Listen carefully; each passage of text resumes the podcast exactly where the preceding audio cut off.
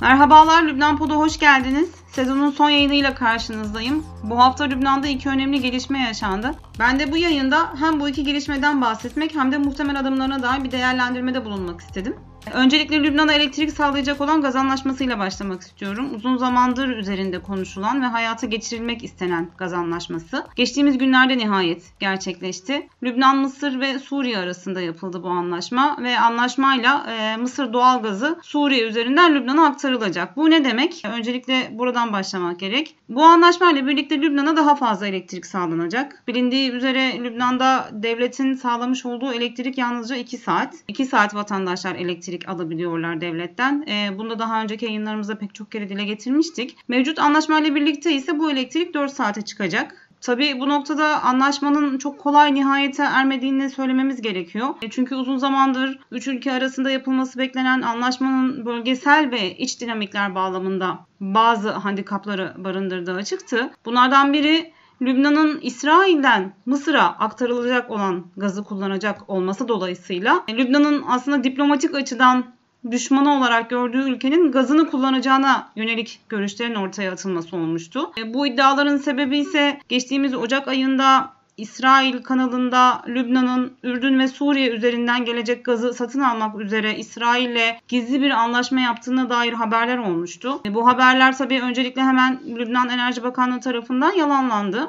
Gazın yalnızca Mısır'dan geleceği ifade edildi. E, ancak bu iddialar bir süre daha devam etti İsrail tarafında özellikle. Buna dair bazı analizlerde de Mısır'dan gelecek gazın dahi İsrail doğalgazıyla karışık olduğuna dair görüşler öne sürüldü. Ancak burada önemli olan Lübnan'ın İsrail'e gizli bir anlaşma yapıp yapmamış olmasıydı. Bu iddialar devam ederken e, anlaşmayla ilgili önemli bir adım aslında Ocak ayında atıldı. Ancak araya 15 Mayıs seçimleri hazırlıkları ve propaganda süreci girdiği için e, seçim nedeniyle görüşmelerden hala nihai bir sonuç elde edilememişti. Geçtiğimiz hafta süreç olumlu bir şekilde tamamlandı ve imzalar atıldı. Bu noktada biraz Suriye'den de bahsetmek gerekiyor. Çünkü e, doğal gaz boru hattının 90 kilometrelik bir kısmı Suriye'den geçip Lübnan'a ulaşacak. Bu da Suriye'nin gerek Arap Ligi sahasında gerek Lübnan dış ilişkilerinde yeniden görünür olmaya başlaması anlamına da geliyor. Dolayısıyla e, önümüzdeki aylarda bu anlaşmanın hem Lübnan'ın elektrik ihtiyacı açısından hem de bölgesel ilişkilerin dönüşümü açısından farklı yansımalarını göreceğimizi gösteriyor. Gaz meselesinde ülkeyi ilgilendiren hayati bir diğer mesele ise İsrail'e olan deniz sınırı anlaşmazlığı. Bununla ilgili de İsrail ile Lübnan arasında yeni bir kriz ortaya çıktı. O da Kariş bölgesindeki doğal gaz arama çalışmalarında İsrail ile Lübnan arasında arasındaki sınır anlaşmazlığının yeniden görünür olmasıydı.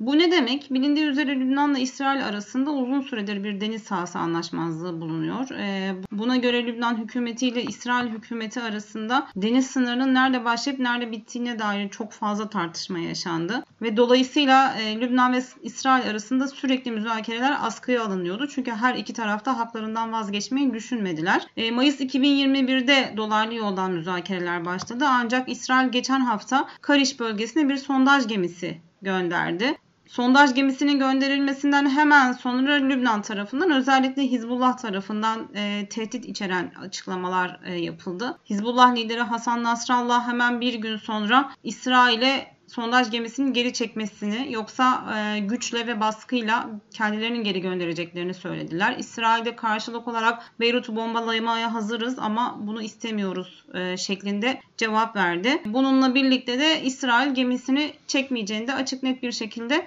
söyledi. Dolayısıyla Lübnan ve İsrail arasında hem doğal gaz arama çalışmaları bağlamında bir deniz sınırı anlaşmazlığı bulunuyor. Hem de Mısır'dan gelecek olan gazın İsrail'e ait olup olmadığı tartışmaları sürüyor. Bu tartışmalar bağlamında da Lübnan'ın ihtiyacı olan gazı nasıl ve nereden elde edeceğine dair sorular da artmaya devam ediyor. Biz de takip etmeye devam edeceğiz. Geçtiğimiz hafta Lübnan'da yaşanan ikinci önemli gelişme de Necip Mikati'nin yeniden başbakan olarak seçilmesi oldu. Bildiğimiz üzere uzun zamandır bizim de konuştuğumuz 15 Mayıs seçimleri ve yankıları vardı. Bu yankılar hala devam ediyor. E, meclis çok parçalı bir yapıya büründü aslında e, ve bir başbakan seçim süreci başladı. E, Necip Mikati aslında seçim sürecinde ve sonrasında sürekli çekimser ifadeler kullanıyordu. Başbakan adayı olmayacağını e, ve kendisinin Eşref Rifi'yi önereceğini vurgulayan ifadeleri de olmuştu hatta. Ancak başbakanlık için yeniden aday gösterildi ve parlamentoda 54 oy alarak rakibi Nevaf Selam'ı geçti. Nevaf Selam da burada 25 oyda kaldı sadece ki Nevaf Selam'ın ismi de aslında daha önce hiç geçmemişti.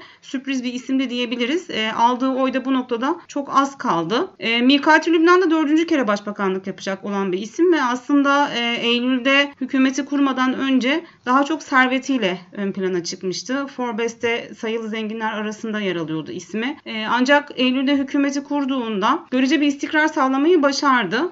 Özellikle 2019'daki protestolardan sonra Lübnan'ın sürekli başbakan değiştirmesi veya başbakansız kalması, Mikati'nin hükümetinin biraz daha ilerlemesini de sağlayan noktalardan bir tanesiydi. Çünkü artık süreçte en kötü hükümet hükümetsizlikten iyidir e, gözüyle bakılıyordu Mikati hükümetine. Dolayısıyla görece bir umut kapısı aralamıştı. Mikati 15 Mayıs'a kadar aslında hükümeti ayakta tutmayı başardı. Bu da onun en büyük başarılarından birisi olarak görünüyor. E, ancak e, tabloya bakıldığında Mikati bu seçimde yani başbakanlık seçiminde parlamentodaki 127 oydan 54'ünü aldı sadece. 10 Eylül 2021'deki hükümeti kurması için ise 100 milletvekilinin 85'inden oy almıştı ki aradaki makas zaten kendisini gösteriyor süreç içerisinde. Tabi burada 15 Mayıs seçimlerinden sonra mecliste bağımsız ve e, muhalif adayların da varlığından bahsetmek gerekiyor. Diğer taraftan meclis gerçekten birkaç yapıya bölünmüş durumda. E, bu yapıya bölünenlerin arasında Sünniler de var, Sünni oluşumlar da var. Diğer taraftan Mikati'nin Eylül ayından bu yana ekonomik açıdan henüz somut bir reforma imza atmadığını da belirtmek gerekiyor.